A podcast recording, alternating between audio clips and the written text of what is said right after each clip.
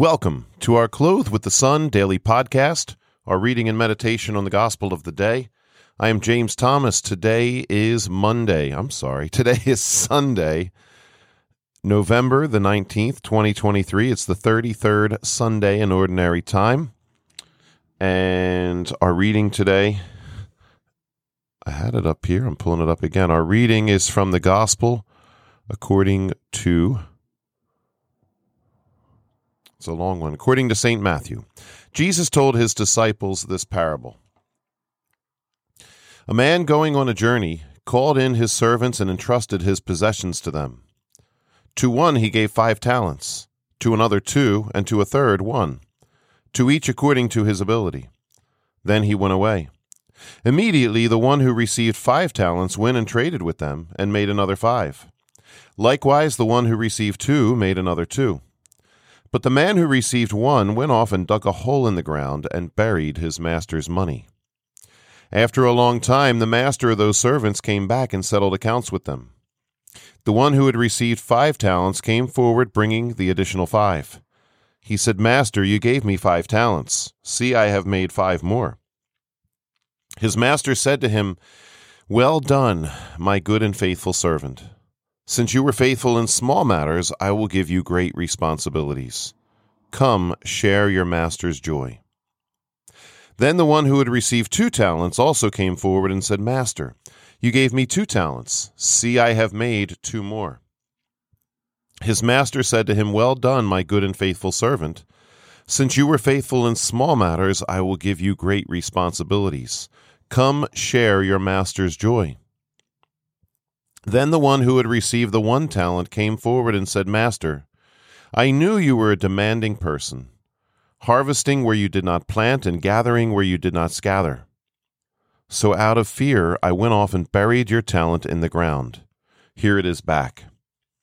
His master said to him in reply, You wicked, lazy servant.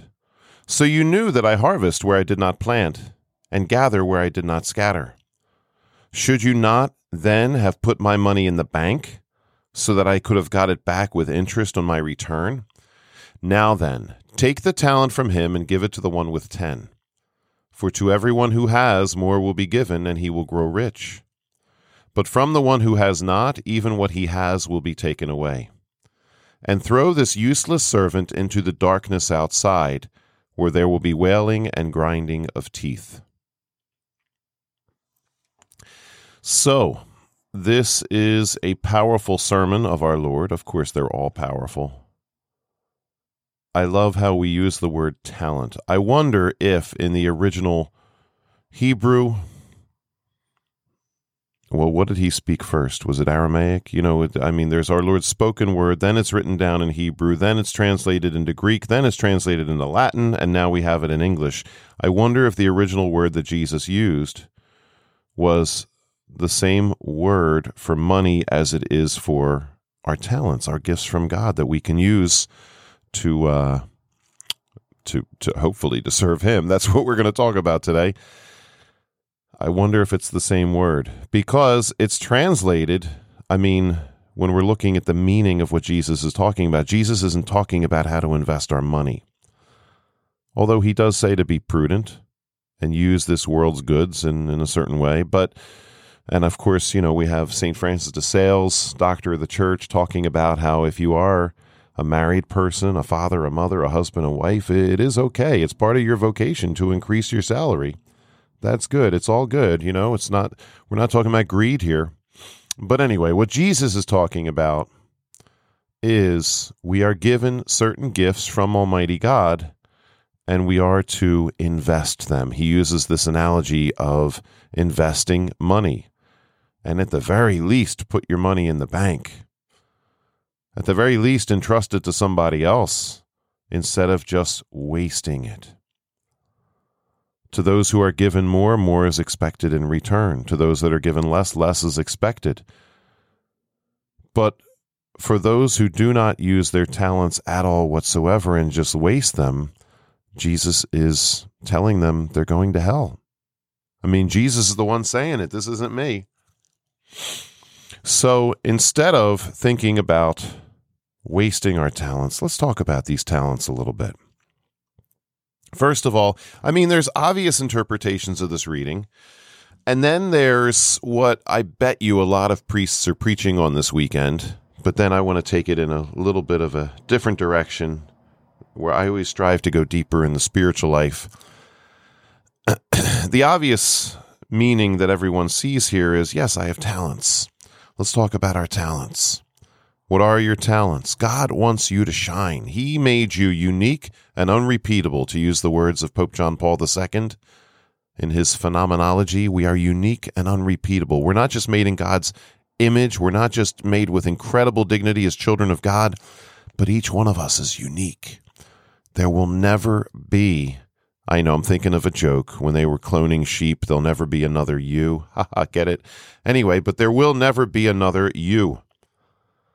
And so, what is it about you that needs to shine, that needs to say to the world, Here I am, not in a prideful way, but this is a gift God has given to the world, me. I know it sounds prideful, and I know we have a temptation to pride, but I'm talking about whatever it is that you do, that you do uniquely, that you do well you were made to shine with those gifts. So that's this is the first level of meaning here. Maybe your gift is to be a good teacher, maybe it's to be a good singer, an entertainer, a good athlete, whatever, a good mom, a good dad, a good cook, a good baker, um, good at knitting things, good at I don't know. There's so many things good with numbers, good with money to be able to help others. I'm, you know, we're not talking about greed, but we're talking about, hey, we still need to use the world's goods. And I know I already mentioned that in the sermon today. What are your talents so that you can shine? You know, when there's a bird outside chirping away, God is happy about that. God made that bird to chirp when it's late at night and we hear whatever we hear owls, foxes, uh, I don't know, what are the different sounds? The crickets, the different uh, frogs, the different sounds that different people make. God made them to do that. God made you to sing. I know some of you are thinking, oh, he doesn't want to hear me sing. Yes, he does. We're all going to sing in heaven. God made you to use your voice. God made you to use your gifts. God made you to look a certain way, and the world is more beautiful, at the very least in God's eyes, but it should be in all of our eyes because you exist. And because of whatever, because of the, the dress or the suit that you put on, because of the way you do your hair. I don't know. We're all so unique and we all have our gifts and we're all meant to shine. That's step one here. Step two, then, is what I said that all the priests are preaching on this weekend, and that is how can we use our talents for the good of others and for the good of the church. And maybe individual, you know, Monsignor here, Father there is thinking, how can you best use your time, talent, and treasure to benefit my parish? Okay, there's nothing wrong with that. But, you know, then we're getting more specific in terms of something that's self-serving. I often we we joke about the reading where Jesus heals Peter's mother-in-law, Simon Peter's mother-in-law, and she gets up and she makes him lunch you know? So jesus is doing something that's a little self-serving there but that's a joke. I mean he's why does god heal us? God heals us because he loves us because he is the healer. Also it's a sign to bigger things to come eternal salvation but look at one of the benefits of that they got a meal out of the deal uh, and that's going to lead to the third point but let's hang on the second point a little bit longer here what are our talents that we can contribute to the kingdom of God? And I'm not just talking about the parish. I know a lot of times, and I, I don't, I, I already think mention, I think I mentioned this this week. I don't mean in any way to put down people that volunteer at the parish, but a lot of times people think that they're suddenly spiritual leaders because they help paint a wall. Now, painting the wall that might be needed, and that's good, and that uh, that promotes the kingdom of God. That wall is important. Donating all our different gifts to parish life, you know, plumbing skills, maintenance skills, landscaping skills, cooking for parish events. There's so many different things, fundraising, whatever. There's so many different things, secretarial skills, skills with accounting and, and finance. There's so many things that help with parish life just having connections in town to fix the light on the street so that people are not walking into church in the dark when they come at, to, to evening events. There's so many things needed. But sometimes that causes people to think, well, I'm now a spiritual leader here and I'm going to direct the, uh, the life of the parish. Well, no. And that's going to lead us to our third point. But we're still on the second point here. It's so very important that we use our gifts to help each other. Do you have a neighbor? Do you have a family member that needs their leaves raked? I know this is so simplistic, but it's stuff we need to think about.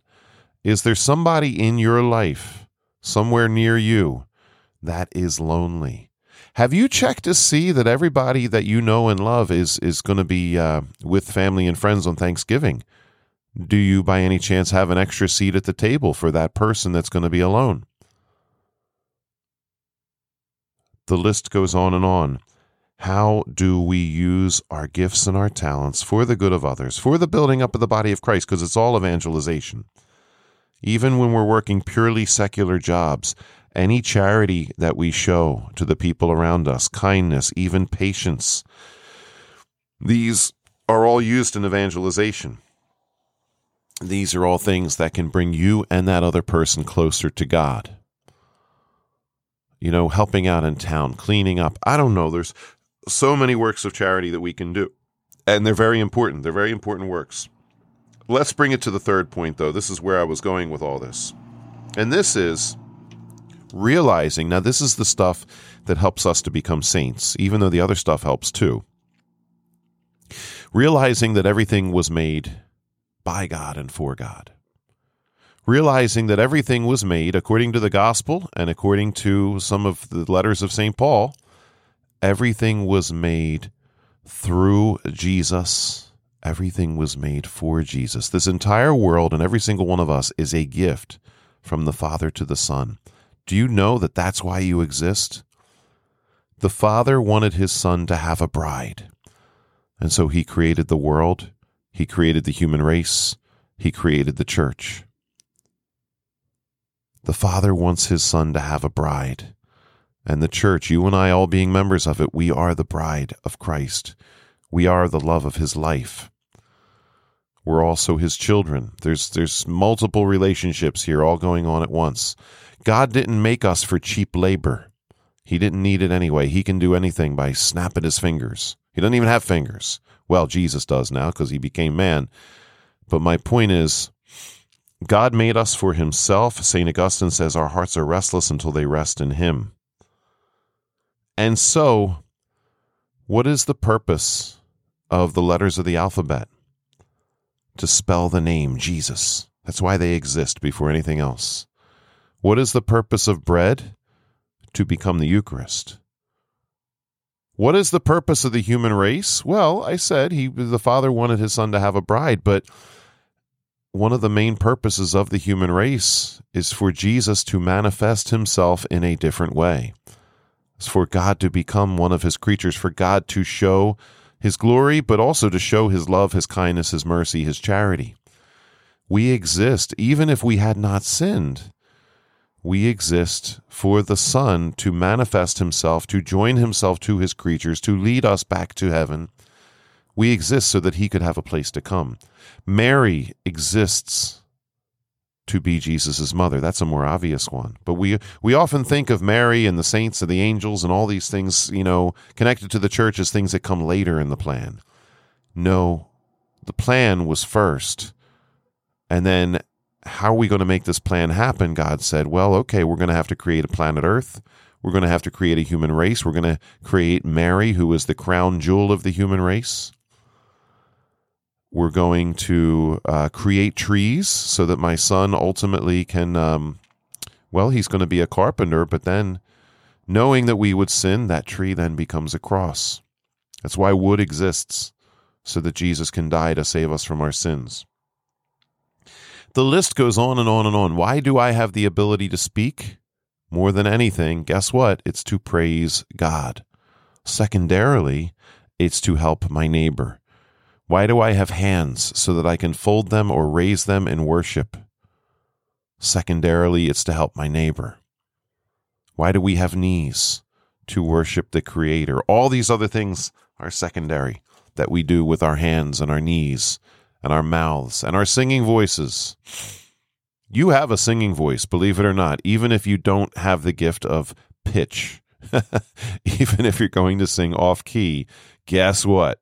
Unless you're mute, you have a singing voice. And even if you're mute, you're still going to sing when you get to heaven. Everything was made for heaven, everything was made for God. Everything was made for worship. If we look at the history of worship really quick, I mean, Cain and Abel already had this figured out. Now, Cain was selfish and greedy and nasty and vengeful, and so he killed his brother Abel. But what were they doing before this murder took place? They were offering things to Almighty God. They were already having the the very very primitive form of the mass. Okay, you can't call it the mass because it's not Jesus and it's not the sacrifice of Calvary, but it was a precursor. It was a a sign, a symbol of it. They were making an offering to the Lord of the you know what they were in charge of their their animals and their uh, their uh, their farming. So we see in the Old Testament it's there's constant worship and the worship has a purpose and then the worship becomes corrupted because sin gets in the way. Okay, but isn't that something that the Bible shows us one of the very first things that the human race does is worship because they were closer to the time of creation. So therefore, there was more simplicity, and in simplicity, there is wisdom. They knew what they were there for. They knew, they knew it. And Cain, okay, vengeance enters in, and now he, you know, his sacrifice wasn't accepted, probably because he didn't have a pure heart. And so, all right, worship gets attacked. Is worship being attacked nowadays? Oh no, why would you say that? Ha ha ha. So let's talk about it. Bethlehem. Let's talk about Bethlehem for a minute. Why did that manger exist? Well, so many people tell you because that's what the sheep eat out of. No. Mangers exist because Jesus was eventually going to be come into the world and be placed in one. But their secondary purpose is that the sheep eat out of the manger, which, by the way, is a great sign for us uh, having to do with the Eucharist. and we're the sheep and we eat from the manger. We eat the body of Christ and there's so much else. There's there's all kinds of symbolism and imagery that has to do with that that stable that crib. But i just want to make the point what is the purpose of a donkey? It's to carry mary pregnant with jesus. And then the rest of the world over many centuries found all kinds of other uses for a donkey too. But that was why god made the donkey to carry jesus in the womb of his mother why did God make wood so that Joseph would have a staff? Why did God make clothing so that they, the Holy Family, could wear it and be protected from the cold? Why did God make all those other animals? So that they could worship Him when He came into this world. Why did God make straw and hay? I think you get the point. Why did God make the stars? So that they would point the way to Him when He was born in Bethlehem. After Jesus does his public ministry. I mean, all those things in his public ministry. Why did God make fish? So that Jesus eventually could eat them and multiply them. Why did God make, uh, you know, whatever they make sandals out of, right? So that Jesus would wear them to protect his feet. Why did God make rocks? And hills and mountains and things like that so that we could carve out catacombs from them so that the Christians could worship when they were being persecuted. Why did God make the ability for artwork and the ability for drawing and painting and sculpting and things like that for religious art? So that the people in the catacombs could draw pictures on the wall to help them worship. Pictures of Jesus being, by the way, held and worshipped by his mother. We see them all throughout the catacombs from the first century AD. Why does music exist? So eventually Palestrina could compose the most beautiful church music you've ever heard. But eventually, so that in this day and age, we could uh, i mean i know i go to the latin mass myself and I, I love you know traditional forms of worship But we have so many today in our contemporary culture. It's a Protestant thing and a Catholic thing praise and worship. Why did God make our hands? So that we could raise them in the air to say, Praise Jesus. Why did God make our feet so that we could stand up when we worship Him? Why did God make the, a guitar? I know, uh, coming from the Latin Mass background, we're not crazy about guitars and worship. Yet, have you ever been to a concert where a band is playing for three hours, praising Jesus with all their might and using those guitars? And that's not the first time in the history of the world. In ancient Israel, they used stringed instruments. We know this from the Bible. Why did God make those drums? Once again, we might not feel that they're appropriate in Mass, but just like in the Old Testament and just like now in contemporary worship, charismatic worship, we use those drums to say, I'm making a noise for the Lord. I love the Lord so much. I'm going to just shout it out. I'm going to scream it. I'm going to bang it onto these drums. The list goes on and on and on. And this is why we were made. This is why everything was made. When you go to Mass, I'm always preaching about the Mass. Why? Because it's the most important thing we do. It's worship, but it's worship par excellence. It's the Son worshiping the Father, and we are privileged to enter into that. Do you go to Mass and do you think to yourself, oh man, I have to kneel again and my knees hurt? Or do you think to yourself, this is why my knees exist? Do you think, oh, I have to get dressed up? Or do you think this is why clothing exists? the list goes on and on. Oh man, why do I, ha- I, I have a sore throat? I don't feel like saying the prayers out loud. And now, so how many people today don't even say the prayers at all? Well, why else do you have a voice? You don't have a voice for any other reason. Everything else is secondary. It's to worship the Lord. In heaven, we're going to see this. In heaven, we're going to fully realize it, and we're going to see how everything else is secondary. And all the secondary things are good too. They're great. In heaven, there's going to be endless charity that we show one another, endless kindness and love and affection. But the primary thing is going to be God working through us to basically worship Himself because this is what we were made for and this is what makes us happy. If you haven't figured out yet that worship is the happiest thing you can do with your life, then you still don't know who you are. This is who we are. We were made to worship our Creator, and God made us in such a way that when we worship Him, it gives us greater joy than anything else on earth. You might think, well, that doesn't make any sense. It takes effort to worship, it takes energy to worship. Yeah, it takes effort and energy to do a lot of things that we like to do right? Think of all the, the physical extras, physical things that we do in our lives that we enjoy. Get those endorphins going, whatever. You know, we could talk about hormones, whatever. But the reality is, when we do the things for which we were made, we are the most happy.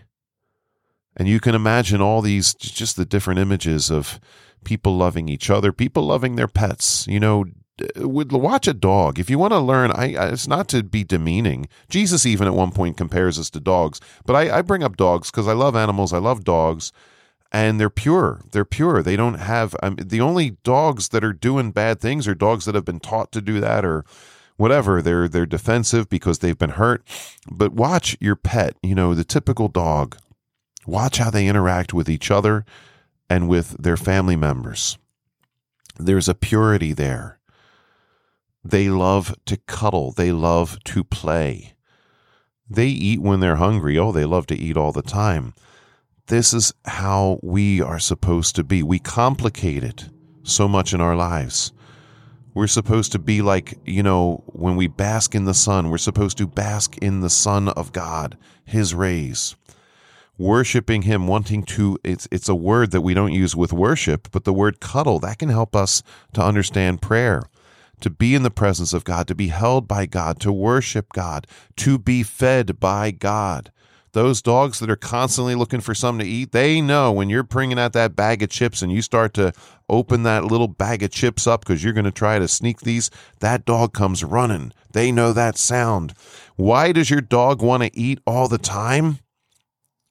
Because God made us to receive Him in Holy Communion. God made us to receive from him. God made the dog Well, for all kinds of reasons. There were probably dogs in the life of Jesus, but it's to show us, you know, that longing for the Creator, that longing to be fed, that longing to receive, that longing for love, and the playfulness. God made us to play in His presence. God made us to be ourselves. Once again, getting back to the second point and the first point, God made us to be who we are and everything that we are is a uh, it's a sign of God. It's a manifestation of God. It's a longing for God. I believe it, I forget. I think it was Pope John Paul. It might have been some of his commentators on this theology of the body that will say uh, prayer is becoming a longing for God. So, in all of our longings here on earth, they're simply signs of the greater longing. And when we pray, we focus that longing. We become the longing. We recognize this is who I am. This is why I was made. This is what I'm going to do. I'm going to yearn for my Creator. I'm going to unite myself with Almighty God. So as we pray, as we go through our Christian lives, let's realize who we are, why we are, why we were made the way that we were made, and as much as possible, pour all of this into worship. To those who have been given much, much is asked in return, and yet it can be our greatest happiness, our greatest joy. Have a great day. God bless you.